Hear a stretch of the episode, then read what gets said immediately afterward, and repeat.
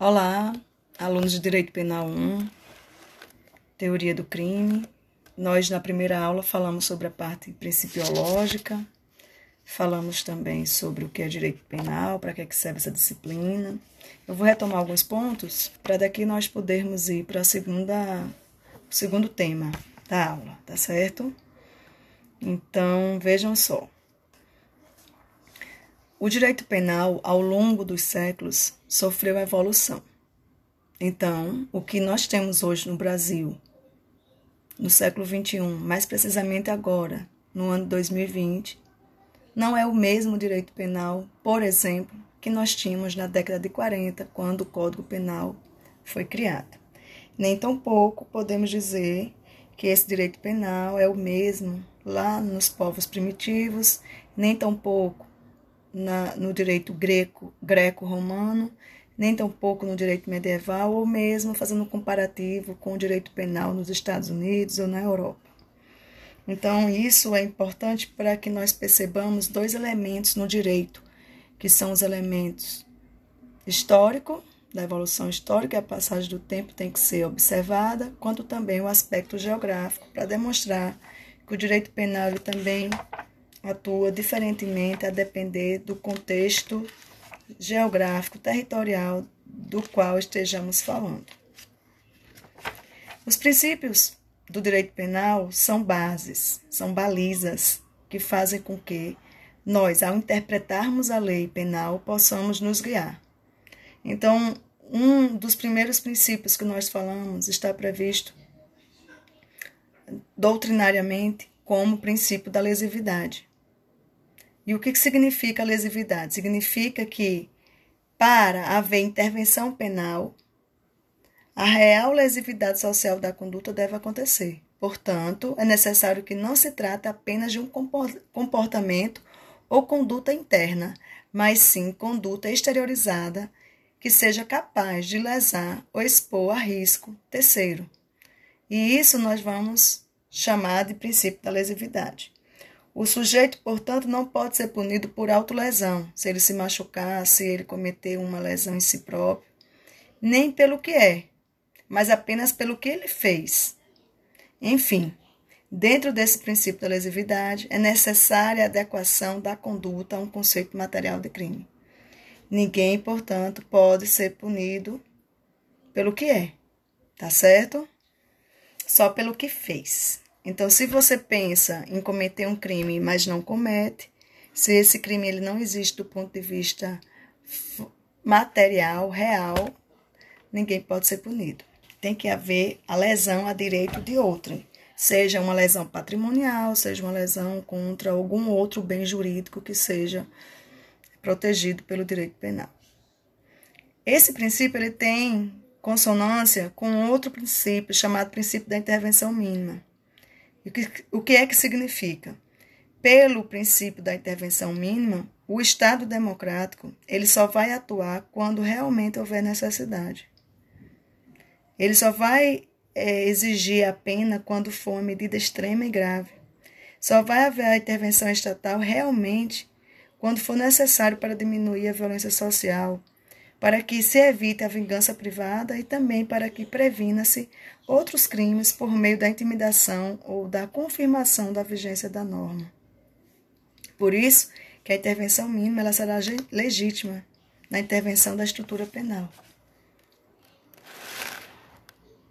É outra questão que está relacionada com o princípio da intervenção mínima é o princípio da insignificância ele é totalmente relacionado, porque é, a depender da lesão, se ela for mínima, ou utilizando o termo insignificante, não haverá necessidade da proteção estatal, vez que, apesar de formalmente haver uma infração penal, materialmente não há crime, pois a insignificância da lesão afasta a intervenção penal.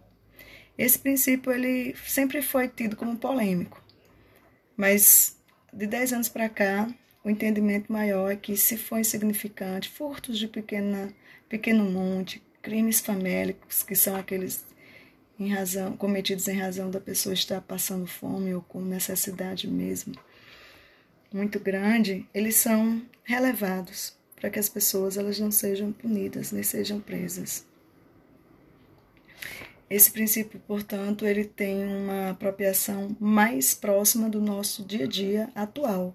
Há 10 anos atrás, não se observava isso, e sim se observava a legalidade. Se se furtasse, observava o tipo penal do furto, que é retirar algo de outrem, e só por ter feito isso já se equiparava mesmo a um crime de qualquer outra natureza.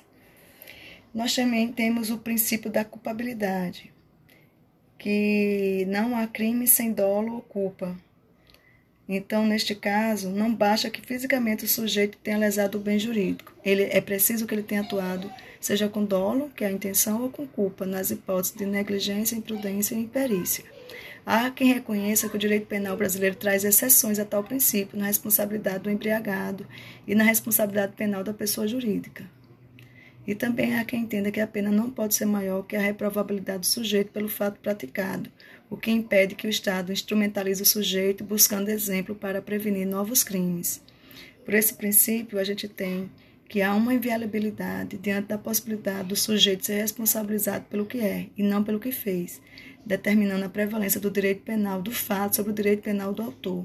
A culpabilidade, então, neste sentido, se refere primordialmente à conduta, ao fato praticado e não à vida anterior do autor. Se não há reprovabilidade, portanto, não há culpabilidade e por isso também não poderia haver a punição. Então, se o fato não é visto como reprovável na sociedade, a gente não pode falar de, dele ser punido. Princípio da humanidade das penas. Esse princípio tem a ver com a evolução das penas, tendo em vista que não é possível aplicar determinadas penas, a exemplo da aplicação da pena de morte. Ela é vedada constitucional, ela é vedada constitucionalmente, é, assim como a aplicação de penas cruéis, como também o trabalho forçado, a pena de banimento, porque todas essas penas elas são atentatórias, ou seja, são contrárias à dignidade da pessoa humana. Então, o direito penal ele já evoluiu bastante para que a gente não tenha penas que sejam desumanas. É, a morte é vedada porque, porque seria contrária à própria ideia de contrato social. E ela é premissa básica de uma sociedade que preza pelo princípio da dignidade. As penas cruéis são incompatíveis com a primazia do indivíduo e os ideais humanistas que lastreiam o Estado democrático. O trabalho forçado, mediante constrangimento físico, é inadmissível na medida em que despersonaliza o condenado, equiparando-o a um animal doméstico. O banimento era tido na antiguidade como maço suplício, violando o direito humano a conviver com seus pares e também a ter uma pátria. Não confundir, no entanto, trabalhos forçados com trabalho obrigatório ao preso, que é permitido e determinado pela Lei de Execução Penal sob pena de sanção. Inclusive, o trabalho obrigatório ao preso faz com que a pena dele seja diminuída. A gente vai estudar isso também aqui na disciplina do Direito Penal 1, na parte a gente, eu estiver falando do trabalho do preso. A gente vai para o quinto princípio, o princípio da pessoalidade da pena. Esse princípio ele fala exatamente que a pena só não pode transcender a, a pessoa que praticou o crime. A pena não pode passar, portanto, da pessoa do condenado. Isso também está previsto no artigo 5 inciso 45 da Constituição Federal. Mesmo com a mudança da legislação em relação à pena de multa, que a faz ser cobrada na forma da lei fiscal, não houve alteração na natureza de sanção penal e, assim, não pode ultrapassar a pessoa do condenado, sendo vedada sua cobrança dos herdeiros no caso de morte do agente. Diferente é a situação da obrigação extrapenal de reparar os danos, que é transmitida aos herdeiros. E aí está equiparada às dívidas civis em geral até as forças da herança. A gente também tem o sexto princípio, chamado princípio da individualização da pena. É, a individualização tem a ver com a concretização do princípio da isonomia, visto que implica no tratamento diferenciado a situações e pessoas diferentes na medida das respectivas diferenças. É dar a cada um o que é seu, nas medidas das diferenças de cada um. Quem pratica crime mais grave, portanto, em situação mais reprovável, deve ter pena mais intensa que é aquele que pratica leve infração com pequena censurabilidade. Não precisaria de, de previsão expressa na Constituição, visto que decorre, é esse princípio da individualização da pena é decorrência lógica do princípio da isonomia. No entanto, sua previsão expressa apenas reforça sua importância, o que tem gerado reflexo nas recentes decisões do país. Eu costumo dizer que a individualização da pena ocorre em três fases. Primeiro, na própria elaboração legislativa, pois a partir pois a pena deve ser proporcional ao crime cometido. Também na aplicação da sanção ao caso concreto, quando ocorre a sentença, sendo que os critérios legais podem ser encontrados nos artigos 33, 59 e 68 do Código Penal, e vocês podem acompanhar aí de casa, pegando o código e verificando esses artigos. E também pode ser visto na execução da própria pena, pelo sistema progressivo, bem como por institutos como o livramento condicional, que a gente ainda vai estudar nesse primeiro semestre, nas saídas temporárias do preso, que são exemplos desses institutos do sistema progressivo. Sem dúvida, o assento na garantia individual se faz nas duas últimas hipóteses, nessas que eu coloquei, na segunda e na terceira, quando as condições de cada penado são ressalvadas. Então, na parte assim principiológica, é importante que a gente veja a lesividade, a gente veja a intervenção mínima e a insignificância, veja a culpabilidade, a humanidade das penas, a pessoalidade das penas e a individualização das penas. Mas ainda é importante, na parte principiológica, quando a gente fala diretamente da aplicação da lei penal, o princípio da legalidade, que é inclusive o artigo 1 do Código Penal. Estabelece que não há crime sem lei anterior que o defina ou pena sem prévia combinação legal. No latim é nulo crime, nula pena sine prévia lege. O princípio também tem força constitucional. O objetivo de tal princípio é permitir ao cidadão conhecer o exato espaço de sua liberdade, ou seja, até onde ele pode chegar sem receber a sanção penal. Em contrapartida, há a limitação ao poder do Estado, que deve se ater a determinados limites para a atuação penal. Algumas regras se destacam na análise dos critérios a que se sujeita a intervenção penal para que se respeite o princípio da legalidade em toda a sua extensão. Para tratar do princípio da legalidade, não há crime sem lei anterior que o defina, ou pena sem prévia combinação legal, eu quero dizer a vocês que ninguém pode dizer que há um crime se já não estiver especificado em lei, nem pode dizer que aquele crime ele tem tantos anos de pena se ela não estiver também previamente estabelecida na norma. Então, por exemplo, eu gosto de citar o exemplo do artigo 121 do Código Penal, que diz matar alguém, pena de 6 a 20 anos. Eu só posso dizer que há crime de homicídio porque isso já está tipificado na lei. Por isso que já existe a, a, o crime de homicídio. E aí, quando há a consecução real no mundo fático, quando há, portanto, o homicídio concreto, aí eu posso dizer que aconteceu a subsunção, que é o enquadramento daquele fato, que era apenas imagético na lei, ao mundo real mas já estava previsto na lei. Então, o crime ele só acontece porque ele foi previamente previsto em lei. E só posso dizer que há a pena porque ela também já estava prevista em lei. Eu não posso, por exemplo, criar uma pena distinta daquela já estabelecida em lei. É... Isso aqui ele tem também relevância com o princípio da reserva legal porque a gente só pode dizer que o crime ele somente existe em lei. Reserva legal porque o crime ele só pode, só quem pode legislar matéria penal é a lei, estrito, estrito senso. Ou seja, outras espécies legislativas, como por exemplo uma medida provisória, que apesar de ter força de lei, não é lei, mas tem um efeito legislativo que perdura até 120 dias após a sua promulgação, quanto também as leis delegadas ou as resoluções e decretos, eles não podem veicular matéria penal incriminadora, ou seja, não podem trazer limites ao espaço de liberdade do indivíduo. Só quem pode trazer um crime em matéria, trazer um crime e legislar em matéria penal é a lei. Por isso que a gente fala que dentro do princípio da legalidade existe um subprincípio chamado reserva legal, que diz que somente a lei é quem pode legislar em matéria penal. Vocês, estão, vocês também vão estudar aqui no primeiro semestre, na disciplina de Introdução ao Estudo do Direito, as fontes do direito. E uma das fontes que vocês vão ver na pirâmide kelsiniana é a Constituição, que fica, figura no topo, e abaixo vocês vão encontrar as leis, sejam as leis é, complementares ou as leis ordinárias. Essas leis complementares e ordinárias, elas são elaboradas pelo Poder Legislativo, que tem a função precípua de legislar, sendo, portanto, o detentor de criar um crime. O crime só pode ser previsto em lei. O presidente da República, por exemplo, ele não pode criar um crime através de medida provisória. É, pelo princípio da taxatividade, que ele também está relacionado à legalidade, a conduta proibida é descrita na lei por meio de tipos. Por isso que a gente chama tipo penal, tipo penal do homicídio, tipo penal do aborto, tipo penal do infanticídio, tipo penal da instigação ao suicídio. Tipo, portanto, é um modelo de conduta, e os tipos incriminadores descrevem um modelo de conduta proibida.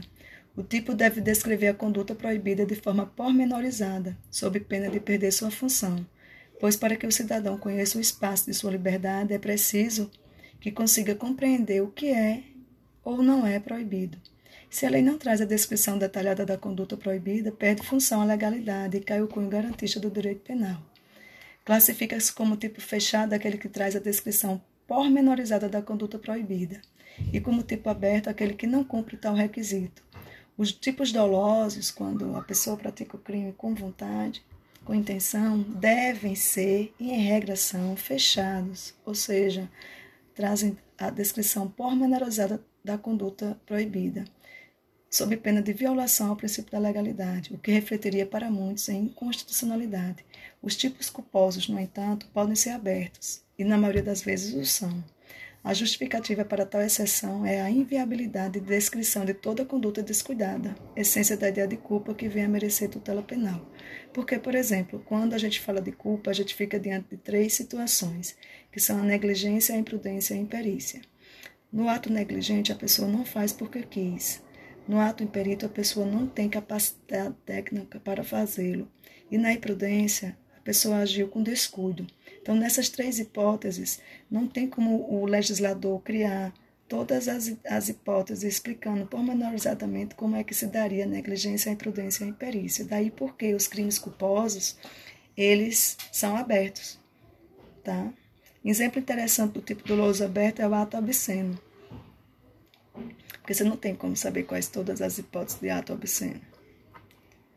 A receptação culposa é consagrado e raro exemplo de tipo culposo fechado.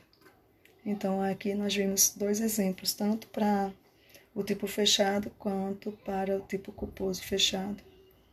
O tipo doloso aberto e para o tipo culposo fechado. Exemplo de tipo doloso aberto, ato obsceno, e tipo culposo fechado, exemplo, receptação. Nós também temos como é, um subprincípio da legalidade o princípio da vedação da analogia in mala partem. Essa expressão é latim, é em latim, in mala parte, ou seja, é analogia que seja em, em, em, ao invés de beneficiar, prejudicar, em mala parte, é um, uma analogia ruim. Analogia, primeiro, é um modo de interpretação, né? Partindo do dogma que o ordenamento jurídico é complexo e também completo, ele é capaz de regular todo o conflito social. Mas, em algumas situações, a gente sabe que a lei ela vai ser aberta e para isso surge a analogia, que visa completar a lacuna legislativa deixada pela falibilidade humana ao editar leis. Seria perigoso demais permitir a analogia de forma penal e criminadora. Mas ainda perderia, perderia a função garantista o princípio da legalidade, pois o cidadão, consultando a lei escrita, e certificando-se da inexistência de proibição expressa, não teria ainda certeza sobre a possibilidade de praticar determinada conduta, uma vez que poderia ser considerada criminosa por analogia.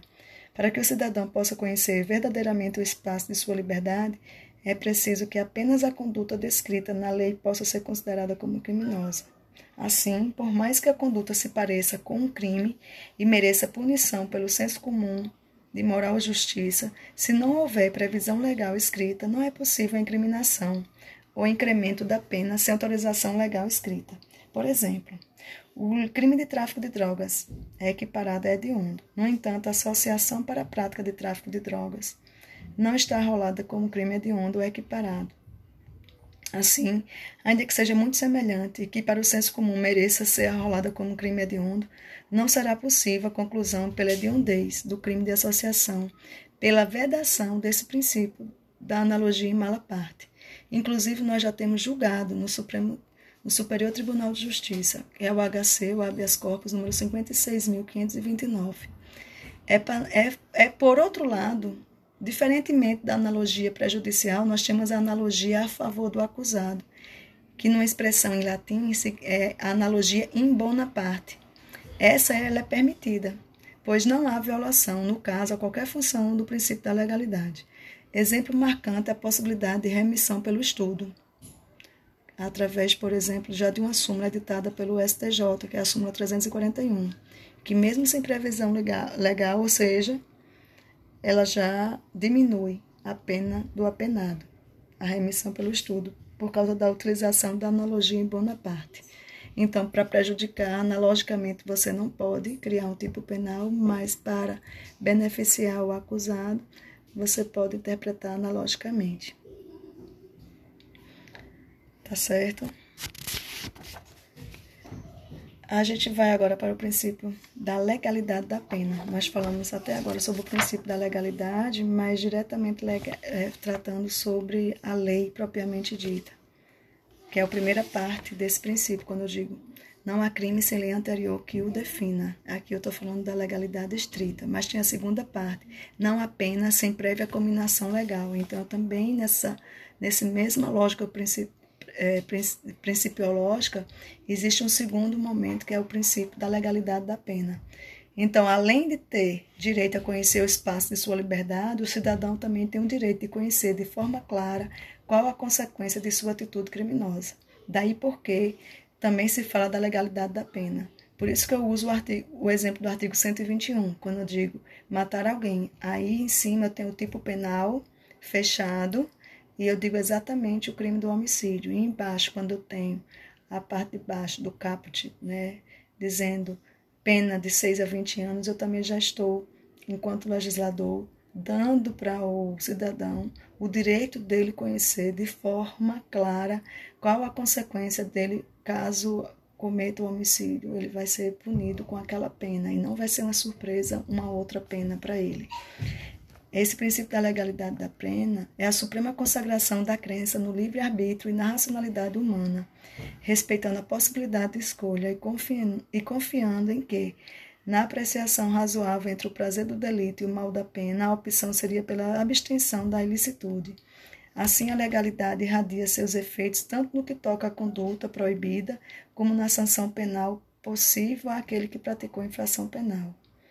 Possível também defender que limites muito amplos para a fixação da pena também violam o contorno material do princípio. Ora, se a lei prevê pena de 1 a 20 anos de prisão, não traz qualquer segurança ao indivíduo ou à sociedade, concretizando evidente fraude ao princípio, porque seria muito elástico. De 1 a 20, ela tem que ter um, um, um, um parâmetro mais plausível. Então, por exemplo, esse que eu digo, de 12 a 20 anos, é um parâmetro mais plausível. Ainda a gente tem o princípio da anterioridade da lei. Ela é diretamente relacionada como consequência do princípio da legalidade, porque é clara que a exigência de lei penal incriminadora apenas garante o indivíduo quando lhe permite conhecer a proibição de determinada conduta antes de praticá-la. Ou seja, apenas a conduta anteriormente definida em lei como infração penal pode ser punida. Por isso que é chamado princípio da anterioridade. O crime tem que ser a lei penal, ela tem que ser anterior ao crime princípio da anterioridade da lei. Então, o princípio da legalidade, ele se relaciona diretamente, e aqui eu vou fazer questão de sinalizar para vocês, com cinco subprincípios. O da estrita reserva legal, da taxatividade, da exigibilidade de lei escrita, da legalidade das penas e da anterioridade. Tá? Então, quando vocês for estudar legalidade, tem que estudar também esses subprincípios. Eu vou falar agora para vocês sobre a norma penal em branco. O que é uma norma penal em branco? É aquela cujo preceito primário carece de complemento de outra norma, ou seja, aquela em que a definição da conduta criminosa apenas é possível com a utilização de outra norma que especifique seu conteúdo. Então, a norma penal em branco ela vai precisar de uma norma complementar. Ela, por si só, ela não vai dizer tudo o que o legislador precisaria ter dito para que a, a sociedade e o cidadão eles entendam. É o caso, por exemplo, da lei de drogas. Essa lei é a lei 11.343, perdão, de 2006. Em outra norma está o rol de substâncias consideradas entorpecentes. Então, a Anvisa é quem regulamenta e quem traz as normas com um rol de substâncias consideradas entorpecentes. Não está na lei de drogas. E também o crime de conhecimento prévio do impedimento o artigo 236 do Código Penal, apenas na lei civil se encontram os impedimentos que tornam o casamento nulo. Então, aqui a gente vê, por exemplo, que há uma necessidade de complementação. A norma complementar é aquela que especifica o conteúdo do preceito primário do tipo penal. Pode ser de mesmo patamar, e aí você teria, por exemplo, duas leis ordinárias no mesmo patamar ou patamar inferior, como exemplo de resolução e portaria. Até regulamento, como eu dei o exemplo da o regulamento da Anvisa com o rol de substâncias consideradas entorpecentes para complementar a lei de drogas. E no primeiro caso, a gente classifica a norma penal em branco, ou em, em branco homogênea, ou lato senso. Então, ela precisaria de uma complementação do seu, do seu mesmo nível, do seu mesmo patamar. Precisaria, portanto, de uma outra lei ordinária para ser complementada. E no segundo caso, nós teríamos a norma penal em branco heterogênea, também chamada de estrito senso. Então, vocês podem anotar aí no caderno de vocês. A norma penal em branco se subdivide em duas espécies. A norma, penal, a norma complementar em branco homogênea e a norma complementar em branco heterogênea. A norma penal em branco homogênea, ela vai precisar de uma do mesmo patamar. E a norma em penal em branco heterogênea, ela vai precisar de uma outra norma para complementar mais de um patamar inferior, a exemplo de resolução e portaria. A justificativa para a existência das normas penais em brancos em branco está relacionada com a facilidade para alterar o conteúdo do complemento, no caso das normas penais em branco heterogêneas. Se fosse necessário um novo processo legislativo para alterar o rol de substâncias entorpecentes a cada nova descoberta, a frequente criação de novas drogas inviabilizaria a repressão ao tráfico. Por isso que, para não ter essa dificuldade toda, outro órgão é quem vai emitir. Outra justificativa é a necessidade de extensos complementos técnicos, como ocorre em crimes ambientais, quando necessária a descrição pormenorizada de substâncias proibidas, que teria difícil ou impossível trâmite e compreensão nas vias legislativas ordinárias. A gente também tem que falar para vocês sobre o conflito de leis penais no tempo. Primeiramente, eu vou começar sobre, falando sobre a atividade da lei. O que é a atividade da lei? A atividade da lei é o período no qual ela surta efeitos. É quando ela já foi publicada, ela já passa a vigorar até o momento em que ela continua em vigor, antes dela ser revogada.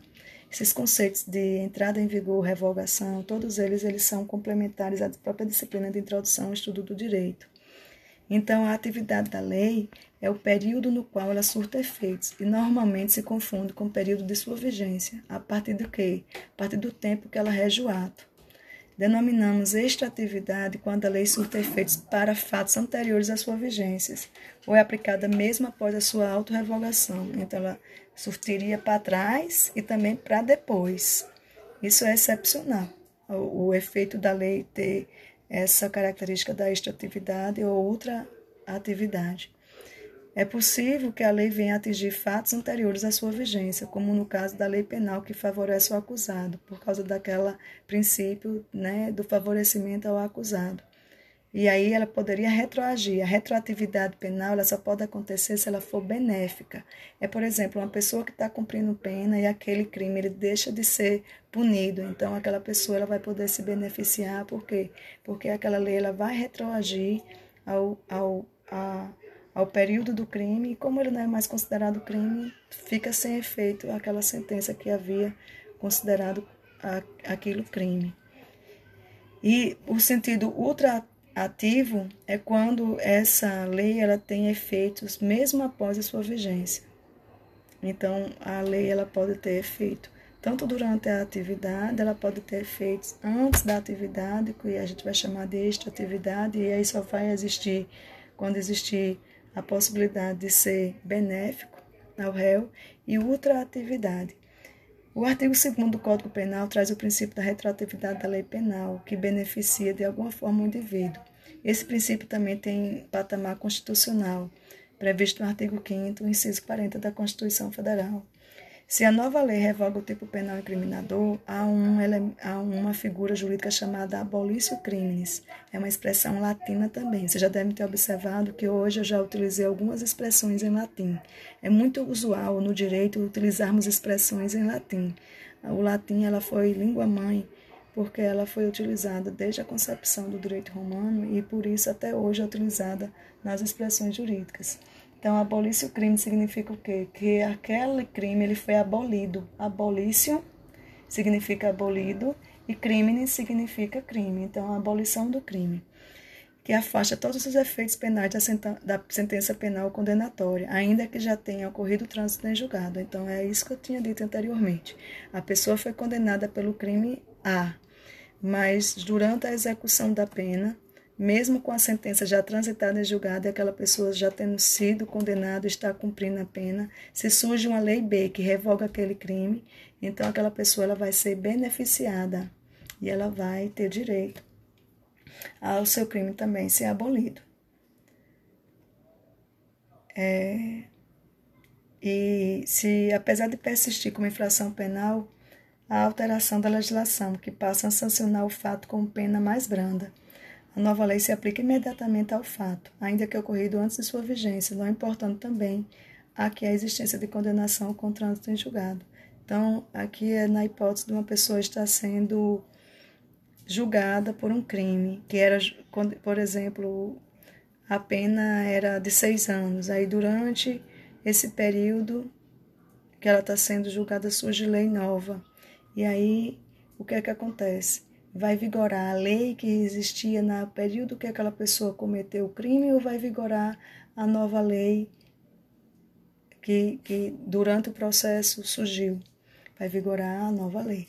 Por causa do quê? Por causa do princípio de que do, do benefício ao réu. Né? E também porque aquele crime, a lei anterior ela foi abolida e já surgiu lei nova. É, a retroatividade da lei, que favorece o réu, implica, assim, na não ultratividade da lei que agrava a situação do indivíduo e na ultratividade da lei que favorece o indivíduo em determinados casos. E também na irretroatividade da lei que agrava a situação do indivíduo. Eu vou explicar isso para vocês com mais detalhes. Implica a retroatividade, ou seja, retroagir a lei, favorece o réu. E isso implica em três coisas. Na não ultratividade da lei que agrava a situação do indivíduo, ou seja, essa lei não pode ir para frente quando for para piorar. Ela também não pode ir para frente quando favorece o indivíduo em determinados casos. Perdão, é o contrário, né? A ultratividade da lei que favorece o indivíduo em determinados casos, aí sim pode na ultraatividade da lei, ela vai favorecer o indivíduo em determinados casos, justamente porque a gente tem uma lei mais branda que sucede uma lei gravosa. Se a lei penal benéfica é retroativa, significa que a lei mais grave vigente na época do fato não subsistirá com seus efeitos após a perda de sua vigência, o que significa que ela não seria ultrativa. Mas se ela favorece o indivíduo, em determinados casos, ela tem ultratividade. Na ultratividade da lei que favorece o indivíduo em determinados casos, ele também percebe que há o favorecimento ao réu. E a gente tem a irretroatividade da lei que agrava a situação do indivíduo, ou seja, não pode retroagir para prejudicar. Então, seja para retroagir ou para ultraatividade, a gente só vai falar se for para beneficiar o réu. É, a gente tem outra expressão latina muito utilizada nessa parte de conflito de leis no tempo, que é novatio legis in melius, que significa o quê? Nova lei que beneficia o réu. A expressão costuma ser utilizada quando a nova lei não deixa de considerar infração penal a conduta, diferenciando da abolício crimes, embora em nossa compreensão abolício seja apenas espécie do gênero nováceo leges e melius. A nova lei que beneficia o réu, ela é utilizada sempre. A abolício crimes, ela só vai ser utilizada quando também for para beneficiar o réu. Agora, se a nova lei for para prejudicar, é a nova ácio legis impégios, a nova lei que agrava a situação do acusado. É, aí nós não vamos poder falar da utilização dessa nova lei. Por que, que a lei que favorece o acusado retroage? Aí a explicação doutrinária é porque se o Estado já reconheceu com a edição de uma nova norma fa mais favorável que não era necessário sanção, ou que menor resposta penal já não se mostra suficiente, não haveria explicação racional para continuar aplicando a pena mais grave da lei anterior. Aí eu perguntaria a vocês: é possível aplicar a lei melhor mesmo no período da vacácio legis? Por exemplo, o que é que eu quero saber aqui? Eu quero saber se a lei melhor está tá durante a, va a vacância da lei. O que é a vacância? A vacância da lei é o período entre a publicação e a entrada em vigor. Eu vou dar um exemplo com números. Vamos supor que a, a vacácio legis de uma lei seja de seis meses. Ela tenha sido publicada no dia 1 de janeiro de 2020 e a vacância dela é de seis meses e ela só vai começar a vigorar no dia 1 de junho de 2020. Então, durante esse período, Fulano comete um crime, mas estava na vacância da lei da lei melhor. E aí, o que é que acontece? Vai ser aplicada a lei velha ou vai ser aplicada a lei nova? É, essa, essa questão é uma questão que a gente vai encontrar na doutrina três respostas. Você vai encontrar que se a lei for aprovada, significa que a sociedade, por meio de seus representantes, concluiu pela desnecessidade da antiga intensidade de repressão penal e assim não há justificativa racional para persistir com a lei gravosa. Então, aí, nesse caso, a lei melhor, a lei favorável, aplicaria, mesmo durante a vacância, o lege, uma vez que o Estado já reconheceu a suficiência da nova situação, e nesse caso eu responderia, portanto, que no período da vacância o lege já usaria a lei nova. Existe uma parte da doutrina que aí responde no sentido contrário, dizendo que não é possível aplicar a nova lei favorável ainda em período da vacância. Primeiro, ao argumento formal inarredável de que na vacância não há vigência, assim não há, é conceitualmente possível que a lei surta efeitos. É segundo, em segundo lugar, é possível que a lei seja revogada ainda em vacácio. Então, seria consagrada a aplicação de uma lei que de fato nunca entrou em vigor, o que é inaceitável. Necessário também dizer que é precipitada a aplicação de uma lei melhor ainda no período de vacácio e que, por um imperativo de segurança jurídica, deve ser aguardada a vigência. É bem lógico esse também esse tipo de entendimento, porque se a lei nem entrou em vigor, como é que ela já vai ser adotada? E a gente tem um terceiro entendimento que não é possível a aplicação da lei melhor no período da vacácio, mas em homenagem à liberdade, o juiz pode antecipar alguns de seus efeitos em caráter cautelar. Assim, se o fato deixa de ser criminoso com a nova lei ainda em vacácio, o juiz não deve proferir julgamento definitivo sobre a extinção da punibilidade, mas deve antecipar a soltura de condenados, vez que presentes os requisitos da cautelaridade. É, e aí, o que, é que vocês acham? Eu responderia que é possível a combinação de leis em favor do acusado, ou seja, pode misturar uma parte da nova lei com a parte da lei antiga para favorecer o acusado. Essa questão é bastante controversa. A posição tradicional é pela impossibilidade, pois ao aceitar a combinação de leis, o Poder Judiciário estaria criando uma nova lei, jamais apreciada em sua integralidade pelo Legislativo, e assim haveria desequilíbrio na harmonia entre os poderes. A posição minoritária defende que a retroatividade da lei benéfica não encontra limites na Constituição e por isso não seria legítimo ao intérprete, intérprete fazê-lo. eu, eu sou favorável a que a lei precise mesmo entrar em vigor, porque senão a gente está criando uma situação totalmente esdrúxula. A lei nem entrou em vigor, então a posição 2 para mim seria mais correta. Responder que se durante a, a vacácio legis, durante a vacácio legis, se é possível aplicar a lei melhor, eu diria que não, porque essa lei ela nem sequer existe ainda. É importante ainda eu chamar a atenção para vocês sobre o conceito de leis excepcionais ou temporárias. O que são leis? Que, são, que leis são essas? São as chamadas leis de vigência temporária, porque, ao contrário da maioria das normas, não tem vigência indeterminada, no aguardo que norma posterior as revogue. Essas leis trazem seu bojo o momento de sua autorrevogação, elas já dizem exatamente quanto tempo elas durarão. Por isso que ela é excepcional, ela é criada num momento excepcional ou ela é criada temporariamente. A diferenciação da lei excepcional para a lei temporária é o seguinte: na lei excepcional é aquela que tem sua vigência atrelada à permanência de determinada situação excepcional, como por exemplo o período do coronavírus, e vai ter uma lei que vai ficar em vigor durante o período do coronavírus. E a lei temporária é aquela que traz em seu bojo a data final de sua vigência fixando expressamente o termo, como por exemplo, essa lei entrará em vigor agora no dia 25 de março de 2020 e ficará em vigor até o dia 10 de junho do corrente ano. Ela é temporária, já diz exatamente até onde ela vai, e ela é excepcional quando ela diz qual é a situação que ela está atrelada. As leis de vigência temporária são sempre ultrativas, ou seja, elas sempre irradiam efeitos mesmo após o final do prazo de sua vigência, uma lei temporária. Essa que eu disse que terminaria, por exemplo, no dia 10 de junho. A justificativa para que ela tenha um efeito ultrativo que passe além do dia 10 de junho é que outra compreensão às, às, às vezes basearia de qualquer eficácia preventiva, pois os indivíduos contrariam com a demora na persecução penal para aguardar o final de sua vigência e se beneficiaria com a impunidade exigindo a aplicação da nova lei, que não mais consideraria infração penal determinado fato. Então, se durante esse período existe um crime que ele é apenado com, como de falei, contágio, é, fazer com que haja uma contaminação através do coronavírus, e aí a pena, nesse caso, vamos supor que vai aumentar.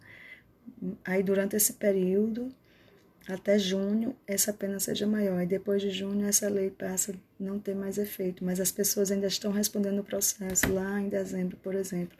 Quando elas vierem a ser condenadas, o efeito da lei ela vai ter que seguir e não para essa pessoa ser beneficiada. Então, o efeito da lei temporária segue o fato ocorrido. A gente vai ficar por aqui para na próxima aula falar sobre o tempo do crime, lugar do crime e outros assuntos dessa nossa primeira unidade. Tenham todos bons estudos e contem comigo para qualquer orientação e retirar qualquer dúvida. Vocês façam as atividades que nós temos na pós-aula e participem sempre do AVA, entrando todos os dias para fazerem as suas atividades. Se tiverem qualquer problema no sistema, informe a coordenação. Se tiverem qualquer problema com a internet, também informe, mas não deixem de entrar. Tá certo? Um, um abraço a todos, um abraço para todos vocês.